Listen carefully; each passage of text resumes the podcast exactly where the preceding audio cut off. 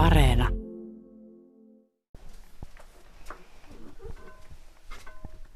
Kellariin päästiin ja täällä, täällä löytyy tutun värisiä paitoja.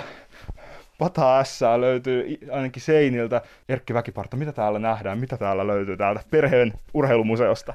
Kaksi vuotta sitten, kun muutimme tämän väki, vakinaisesti, niin ajattelimme, että tämä olisi ihan hyvä huone tällaisille vanhoille muistoille. Täällä löytyy Suomen mestaruusjoukkueista kuvat ja sitten viimeksi nyt tuo Isomäe tähti ja sitten jääpallo Suomen mestaruus ja poikien maailmanmestaruuskuvat. Kaikkiin on tehty hirvittävä määrä työtä ja tälle matkalle on sattunut monen moista. Et toki aina ensimmäinen Suomen mestaruus on varmasti semmoinen, josta nyt tulee 50 vuotta, joka tuota, on se ensimmäinen, mutta en tiedä, onko se sen tärkeämpi kuin muutkaan.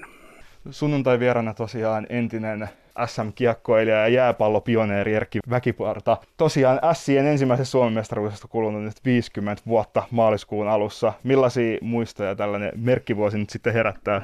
Muistot tietenkin kaukaisia, mutta tuota, se on, ne on niitä sellaisia asioita, että tuota, ne muistuu mieleen tällä ja aina ja sitten muistelee vähän pelikavereita, joita siellä oli ja siellä oli huippupelaajia, joiden kanssa ei pelata ihan, ihan legendoja Ketolan Vellusta, Rautakallio Pekasta, Valtosen Jormasta lähtien ja Koskisen Tapio, jonka kanssa pelasimme koko minun pelaajaurani samassa ketjussa.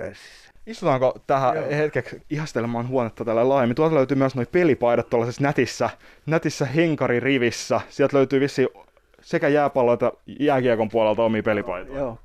Kyllä, sieltä löytyy jääkiekkopaita ja sitten löytyy jääpallopaita. ja sitten meidän nuorten miesten pelipaitoja, kun he pelasivat ruotsalaisissa huippujoukkueissa aikoinaan. Et tuota, ja miniet lähettivät ne ilomielen tänne omista nurkistaan.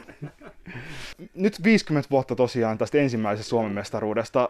Mitä sä nyt sanoisit sille parikymppiselle Erkille, joka siellä silloin pelasi? Että... Se tietenkin, että silloin 19-vuotiaana niin oli maailma edessä ja kaikki näytti olevan auki ja nyt, nyt sitä katsoo eri perspektiivistä, niin niin kyllä 19-vuotias nuori mies on aika nuori vielä käsittämään niitä asioita, mitä, mitä tuota elämä on ja mitä se saattaa tuolla tullessaan. Mitä, millaisia päällimmäisiä muistoja sulla on nyt? Sä nimesit tuossa jo monia, monia tuttuja nimiä pelikavereista, jotka sieltä on jäänyt, mutta onko sulla semmoisia jotain tiettyjä muistoja tuolta, tuolta mestaruusvuodelta, mitä nyt muistelet? joo, tuota se oli leuto talvi Porissa ja silloin pelattiin ulkojäällä vielä huoma. Ja muistaakseni tammikuussakaan vielä ei ollut lunta ja, ja lunta. Ja sitten sarja pelattiin sillä tavalla, että alussa pelattiin alku, niin sanottu liiga, alkukierrokset ja sitten loppusarja. Ja yhtäkkiä tuota, loppusarjassa alkoi peli kulkea ja voit, kävimme voitosta voittoon ja tuota, sitten mestaruus ratkesi Helsingissä, muistaakseni HJK-pelissä. Tuota, eh, ja se joukkue oli hirvittävä hyvä yhteishenki ja kapteenina oli tämmöinen legenda kuin Raimo Kilpiö. Nuori mies, siinä oli sitten vähän ihmeissä siinä alussa sitten, kun se peli tosiaan lähti kulkemaan ja Esko Paltanen joukkuejohtajana jo edesmennyt ja Lasse Heikkilä, molemmat legendoja suomalaisessa jääkiekossa, niin tuota, he olivat kyllä siinä tärkeässä osassa, että he osasivat johtaa sitä ryhmää erinomaisen hyvin. Ja tietenkin sitten Erkki Lehtonen, huolta, porilainen legenda huoltajana, niin tuota, he muodosti kyllä melkoisen kolmikon siihen johtotehtävään. Tämä on jotenkin hienoa huomata, että kuinka sä tuot esiin kaikkia henkilöitä tässä joukkueessa. Millaista se oli sitten se, kun itsekin tällainen nuoremman, nuoremman ikäpuolen edustajana ei ollut elossa vielä tuohon aikaan, niin millaista tuommoinen SM-juhlinta on ollut sitten tuohon aikaan? No se, täytyy sanoa, että se oli, yleisöä oli paljon silloin tuota kentälaidalla sitten, kun se mestaruus voitettiin. Ja sitten Porissa oli seurapuheenjohtajan rakentama, ja taisi hän sen siihen aikaan omistaakin tuota ravintola Telianhovi, niin siellä sitten vietimme, vietimme iltaa, mutta itse oli sen verran siihen aikaan vielä huono juhlia, että lähdin puolessa, puolen aikaa. Esko Paltanen heitti minut kotiin. Mutta kyllä mä sen jälkeen olen osannut aina joskus juhliakin. Sanoit, että yleisöä oli paljon tuohon aikaan, mutta oliko se semmoista kuin ehkä nykypäivänä toi SM-mestaruuksien juhliminen? Onko semmoista samanlaista tavataan torilla meininkiä vai vähän erilaista se yle- yleisön mukana oli? Joo, yleisön mukana oli siihen, että se jäi siihen sitten ja sitä puhuttiin kotona ja muuta, siis porilaisissa perheissä, mutta ei se ollut sellaista, että torilla olisi kokoonnutta. Se oli pienimuotoisempaa huomattavasti. Niin koko elämä oli, yhteiskunta oli täysin erilainen silloin. Ässienkin mestaruusjoukkueessa oli monia isoja nimiä suomalaiselle jääkiekolle no. mukana. Mitä sä sanoisit, kuinka, kuinka isoja tähtiä te olitte tuohon tuohon Suomen mestaruuden aikaan sitten? No kyllä Porissa tuota, niin oli selkeä taputtelijoita, mutta tuota, tilannehan on se, että se täytyy muistaa aina, että jokainen meistä itse vastaa omasta elämästään. Et silloin aina kun on menestystä, niin on selkeä taputtelijoita, mutta tuota, se oma arki siellä aina odottaa kuitenkin. Tuliko siitä semmoista selkeästi yleisempää, että pääsikö esimerkiksi aukesiko baarien ovet helpommin ja tuliko semmoisia yhteydenottoja ihmisistä huomattavasti enemmän tämän mestaruuden jälkeen? No, kyllä, se siihen aikaan jo sellaista oli sitten tuota, ja sitten kun kävi Lyseoa vielä siihen aikaan, niin tuota, koulussa sitten niin kuin tuota, kaverit suhtautuivat vähän eri tavalla, jotka ei ennempää, ennempää tuota, ollut niin tuntenut, mutta tuo, se, kyllä me jo siihen aikaan tajusimme, että se kuuluu tähän urheiluun, että olihan näitä hiihtäjiä ja määlaskijoita ollut, joita sitten itsekin ihailin. Ja tuota, se oli melkoinen, melkoinen tuo pyöritys kuitenkin. Siihen aikaan täytyy muistaa, että se oli ihan erilaista kuin nykyään. Nykyään myös tuli mieleen tässä se, että jääkiekkoilijathan on tietynlaisia julkkiksia. Nykyään jääkiekkoilijat myös tienaa aika niin kuin isojakin summia näiden sopimusten myötä, mutta miten tohon aikaan, miten 70-luvun alussa toi oli toi jääkiekkoilijalle ammatikseen pelaaminen, niin millainen siitä maksettiin sitten? No, se, täytyy sanoa, että se oli amatööriurheilua siinä mielessä, että tuot, ei, ei, jotkut pelaajat saivat, en todellakaan tiedä niistä asioista, kun itse oli juniori, mutta omalta kohdaltani ainakin tuota, se oli amatööriurheilua ja siinä on omat hyvin terveet puolensa myös. Vanhempien pelaajien osaltakin se oli, että kaikilla oli työpaikka ja kaikki kävivät töissä ja sitten eh, pelaamisesta sai sivukuluja suurimmalla osalla Suomessa. En tiedä, oliko yhtään ammattilaista. Pinnarahoista, niin kuin tämmöisille junioripelaajille puhuttiin, että voitosta sai tietyt summat ja tappiossa tietyt summat, mutta kyllä se tuon koululaisen piti hyvin rahoissa sillä tavalla verraten muihin, joille ei ollut varakasta perhettä. Joo, varmasti siihen aikaan parikymppiselle se oli varmasti mukava lisä kaikkeen muuhun. Joo. Erkki Väkiparta, siirrytäänkö tuonne seuraavaan kohteeseen tästä? Joo.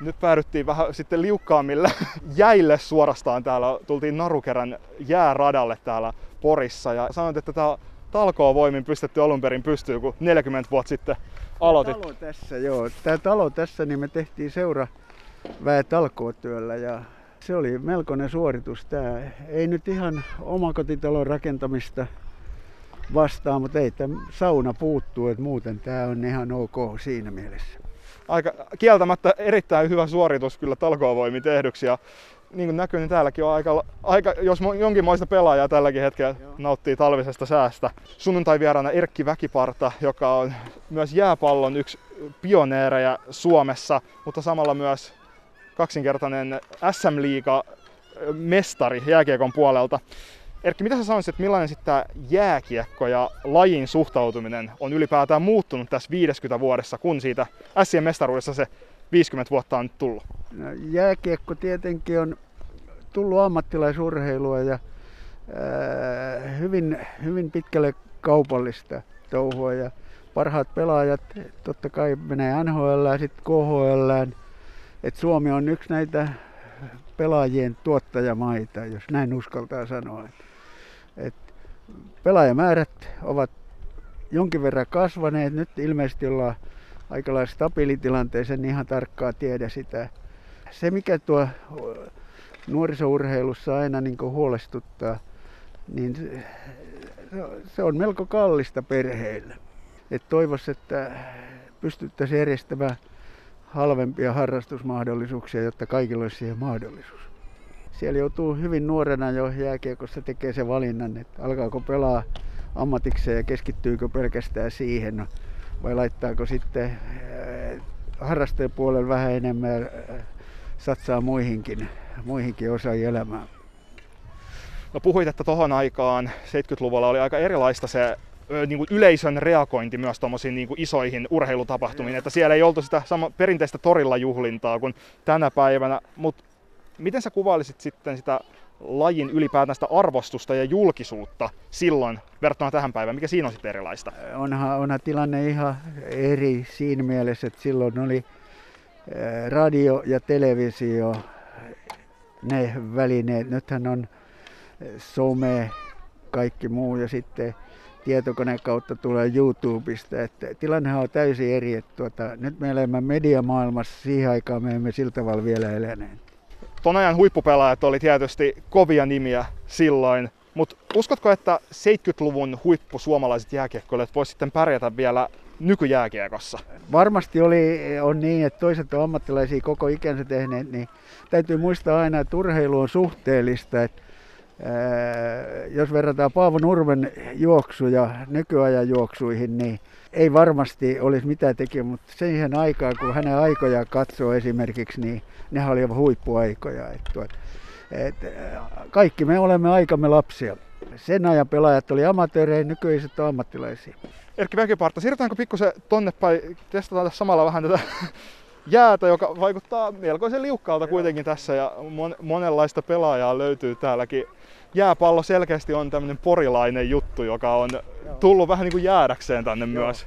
Joo, jääpalloa on Porissa harrastettu sata vuotta ja välillä se oli kadoksissa, mutta 81 tuota, meitä oli semmoinen neljä hengen ryhmä, joka sitten aloitti sitä vetämään, vetämään tuota, niin siitä me olemme lähteneet sitten tätä asiaa viemään eteenpäin ja nyt ollaan tässä pisteessä. Jos palataan vielä hetkeksi tuonne jääkiekkomaailmaan kuitenkin, niin millaista se oli se arki tuolloin 70-80-luvulla, kun olet ollut jääkiekon huipulla? Millaista se oli se huippujääkiekkoilijan arki siellä? No itse, kun opiskelin Rauma OKL ja vaimo opiskeli, täytyy sanoa, että ilman vaimon innostusta urheiluun ja mukanaoloa, niin en olisi pystynyt näin kauan olemaan, enkä olisi pystynyt urheiluun. Siitä hänelle erittäin suuri kiitos hän on ollut tässä täysin sydämin mukana. Niin me arki, silloin kun opiskelin esimerkiksi Rauma OKL, niin lähdin kello ennen seitsemää ajamaan kohti Raumaa, vei ensin vanhemman lapsen hoitoon, sitten opiskelin päivä siellä Rauma, Raumalla, sitten ajoin illalla suoraan harjoituksiin ja illalla kahdeksan aikaa olin sitten kotona. Et ja täytyy sanoa, että kun kolme vuotta sitä teki siinä, niin aina keväällä oli henkisesti aivan loppu. Toi kuulostaa semmoiselta tahdilta kyllä, että ei sitä kovin pitkään ilmeisesti jaksanut. Joo, joo kyllä, kyllä se näin on. Ja, mutta se kannatti, että kyllä mä oon sillä tavalla niin tyytyväinen, että tuli tehtyä se. Ja sitten 79 siirryi Jyväskylän yliopistoon ja tein kolmen lukukauden erityisopettaja opinnot siellä, niin en ole yhtään katunut tätä ratkaisua. Ja vaimo opiskeli siihen aikaan myös siellä erikoistuu oma alansa. Tuohon aikaan varsinkin tuommoinen korkeakoulu, tai korkeasti koulutetun opiskelun ja ammattijääkiekon yhdistäminen, se ei ollut mikään itsestäänselvyys. Ja siihen ei kovin moni Suomessa siihen aikaan ryhtynytkään, koska ei ollut helppo polku kyseessä. Mikä saisit sut jatkaa opintoja ihan korkeakoulutasolle asti tuohon aikaan? Meillä, meillä oli kotona arvostettiin opiskelua isä oli jo jonkun verran opiskellut ja tuota, ää, sisko ja veli, nuorempi veli, ää, veli opis, ja meillä tosiaan kotona se oli, opiskelu oli, pidettiin erittäin tärkeänä asiana ja sivistystä yleensäkin. Ja halusit seurata sitten näitä jalanjälkiä? Joo, kyllä, kyllä. Tuota, ja, ää, ja sama olen sanonut omille lapsillenikin myös, että, että kuitenkin koulukäynti ja opiskelu, se antaa todennäköisesti enemmän mahdollisuuksia, jos satsaa yhteen korttiin vaan. Jos urheilee ja opiskelee, niin voihan se opiskelu olla sitten, kun mennään esimerkiksi korkeakoulutasolta ja muun, siellähän pystyy säätelemään opiskeluaikaa nykyään hyvin, monissa, monilla aloilla hyvinkin selkeästi. Että kyllä kannustan opiskelemaan. Oliko teillä joukkueessa, teidän mestaruusjoukkueessa, oliko siellä paljon tämmöisiä pidemmälle kouluttautuneita vai oliko se, olitko ihan yksittäinen esimerkki siellä? Kyllä, meillä muutama oli, mutta har, harvempaa, harvempaa se oli. Että tuota, ja sitten näissä kaupunki, Pori ei ollut yliopistokaupunki, tämä rajoitti, mutta niin kuin esimerkiksi Helsingissä ja Turussa oli paljon enemmän sitten, jotka oli yliopistokaupunkeja. Sitten porilaisia ja raumalaisia saattoi lähteä sitten Helsinkiin, Turkuun, Tampereelle, mitkä oli yliopistokaupunkeja. Sunnuntai vieras Erkki Väkiparta on voittanut tosiaan kaksi Suomen mestaruutta jääkiekossa Sien riveissä vuosina 71 ja 78. Ja mulla on itsellä vähän jäänyt semmoinen fiilis, että Porissa tätä 78 vuoden mestaruutta jotenkin pidetään jollain tapaa isommassa arvossa jollain kumman tavalla kuin sitä 71 vuoden Suomen mestaruutta. Onko se samaa mieltä tästä asiasta? No ehkä se joukkue oli 78 vielä ehkä suhteellisesti ehkä vähän parempi, mutta kyllä se varmasti näin on ja silloin oli tietenkin sitten jo enemmän media mukana, että se oli 60-luvulla lähti jääkiekkoporissit nousemaan ja tuli 71 se oli buumi alkoi syntyä ja 78 oli hirveä buumi silloin. Mutta näetkö sä, että tuo Sien ensimmäinen mestaruus kuitenkin kiinnostaa yhä täällä vai onko se jäänyt sitten jollain tavalla unholaan? Mä luulisin, että esimerkiksi se on lähinnä sellainen asia, että se on niin siellä historiassa, se tiedetään, että se on, mutta jos ajatellaan siitä 50 vuotta aikaa, niin kyllä nämä mielikuvat jokaisella meistä hämärtyy siitä asiasta. On se yksi tärkeä paalu tässä porilaisessa urheilussa. Sien kolmas mestaruus tuli sitten 35 vuotta myöhemmin vuonna 2013. Ajat oli aika erilaisia sit siinä, siinä vaiheessa. Mitkä asiat sä näet, että oli sitten muuttunut tuossa vaiheessa, kun tuolla on 70-luvun mestaruuksia? 78 alkoi tulee ammattilaisuraa ja täytyy alkaa pelaa. Ja mä sitten kun mä olin jo käynyt kouluni ja muuta, niin ei mulla ollut mahdollisuus enää esimerkiksi harjoitella, niin kuin me ää, alettiin harjoittelemaan monet kaksi kertaa päivässä jo se, ja siitä voidaan ajatella, että tämä ammattimaisuus lähti lisääntyy melkein melko suorassa viivassa. Ja nythän tilanne on se, että puhutaan ammattilaisurheilusta Suomessa. Sä lopetit sun jääkiekkourasta vain 30-vuotiaana vuonna 1981, jonka jälkeen sä sitten siirryit jääpallon maailmaan ja sä oot yksi harvoja Suomessa, joita voi sanoa tämmöiseksi oikein jääpallon edellä kävijäksi, joka on tuonut laji tunnetuksi Suomessa ja tehnyt tätä työtä niin kuin pääsääntöisesti 40 vuotta. Edelleen olet mukana Joo. Narukerän toiminnassa Porissa. Mikä sai sut silloin alun perin siirtymään sitten lätkästä jääpallomaailmaan? Mikä siinä oli se muutoksen takia? Mä sanoisin näin, että mä pelasin jääkiekkoa ja se ovi sulkeutui. Ja ne muistot ja ne kaverit, ne on erittäin arvokkaita mulla vieläkin, mutta mä huomasin sen, että mä olin 30-vuotias, halusin harrastaa – työ oli sellainen, että henkisesti vaativaa, niin näin, että olin siinä vaiheessa sen verran loppu siitä hommasta, että ajattelin, että kun tämmöinen mahdollisuus tuli, niin lähdetään kokeilemaan tätä, että pystyn harrastaa luisteluliikuntaa ja jääpallohan on niin kuin talven jalkapalloa. Että tuota, Suomessahan oli jääpalloilijoita, mutta tämä oli niin kuin Porissa uusi nouseminen, josta me lähdettiin mukaan. Ja sitten mulla oli sellainen onni, että vaimo oli myös siinä toiminnassa mukana alusta alkaen. Kioskipuolelle tämä tyyppi siis, mitä naisväellä siihen aikaan lankesi. Se oli se syy, että halusin harrastaa urheilua vielä, mutta ei mulla ollut mitään mahdollisuutta harrastaa ammattilaisurheilua. Mikä, mikä siinä jääpallossa sua nyt sitten viehätti erityisesti? Mikä sen lajin se niin kun, houkutus sulle oli? Sehän jääpallohan on hieno, niin kun, erittäin hieno urheilumuoto. Kontaktia tulee, vaikka moni ajattelee, ettei tule kontaktia. Luistelunopeudet on hirvittäviä. Parhaat jääpalloilijat, jotka pelaa keskikentällä, niin luistelumatkaa saattaa tulla jopa 30 kilometriä yhden otteluaikana. Ja kunto, he, koko ajan pelaajat ovat siinä 140-160 sykkeellä ja sitten se nousee vähän enemmän, joskus vähän alemmat. Keskisyke on koko ajan sitä tasoa. Et se on, jotkut vertaa sitä jääpalloottelua keskikenttäpelaajien osalta maratonin rasitusasteeseen.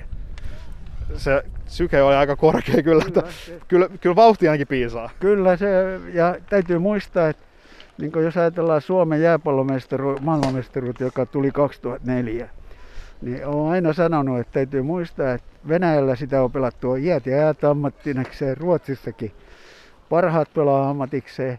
Ja jos ajatellaan Ruotsin ja Venäjän jääkiekkotasoa, niin ne on jääpallossa vähintään samalla tasolla. Että, että se maailman taso, kun sitä on pelattu sata vuotta, on jääpallossa erittäin korkea. Tämä oli hienoa, että toit esiin tämän vuoden 2004 Suomen ainoa jääpallon maailmanmestaruuden, koska sun molemmat pojathan on pelannut tuossa kyseisessä joukkueessa. Millaisena sä näet sun roolin isänä ja tämmöisenä jääpallopioneerina vaikuttaneen sit sun poikien lajivalintaan ja siihen, että he on ollut tuossa historiallisessa hetkessä mukana? He saivat tehdä lajivalintansa. Vanhempi poika pelasi jääkiekkoakin jonkin aikaa ja he pelasivat myös jalkapalloa. He ovat saaneet tehdä ihan omat ratkaisunsa itse ja päätyivät jääpallopiiriin ja mä luulen, että he ovat erittäin tyytyväisiä ratkaisuunsa siltä osin, koska se mahdollisti heille myös opiskelu ja sitten, sitten tuota, laajemman ammattivalinnan harvasta juniori-ikätason pelaajasta tulee ammattilaisurheilijoita. Että kyllä sinne välille jää suurin osa.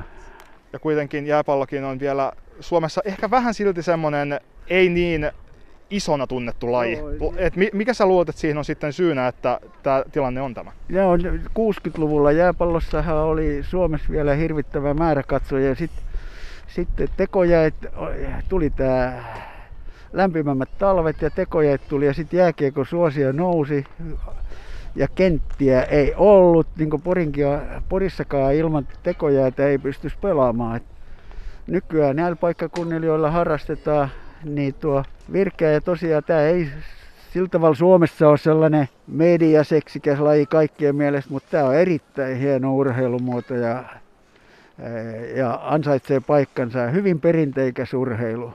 Tänä vuonnahan on myös erittäin jännät paikat jääpallon parissa. Narukerä on nyt neljän parhaan joukossa tänä vuonna. Toivon, että sieltä tulee menestystä, mutta tuo joukkue on äärettömän hyvin valmennettu ja erittäin hyvä henkinen tätä on varmasti hienoa seurata tässä, kun tietenkin olet ollut niin pitkään, yli 40 vuotta nyt jääpallon parissa. Erkki Väkiparta, mikä saa sut sitten jatkaan yhä jääpallotoiminnan parissa, vaikka eläkkeellä oletkin jo muutaman vuoden ajan ollut, niin mikä saa jatkaa Joo. edelleen tässä toiminnassa mukana aktiivisesti? No mä katson, että tuota, meillä on vaimon kanssa tässä yhteinen harrastus ja itse olen varmasti vähän lapsen mielinenkin, kun tässä viitsi, viitsi olla mukana, mutta täällä on niin hyvä tämmöinen kaveripiiri mulle keskeytynyt samaten kuin vaimolleni ja tuota, tämä on tavallaan ne aktiivit, jotka on tässä mukana, niin tämä on sellainen koukuttava. Ja sitten toisaalta niin tämä antaa myös, myös paljon omaa elämää. Että nämä matsit, jotka täällä seuraat, ne on mielenkiintoisia ja kun johonkin asiaa kiinnostuu ja on pitkäjänteinen, niin kuin katsoo olevani, niin kyllä minä, tietenkin täytyy muistaa, että minulla tulee ikä vastaan, mutta aina joku pieni tehtävä löytyy jokaiselle meistä täällä kentän laidalla. Tämmöinen yleinen urheiluinnostus ja jääpalloinnostus, niin se minut pitää mukana.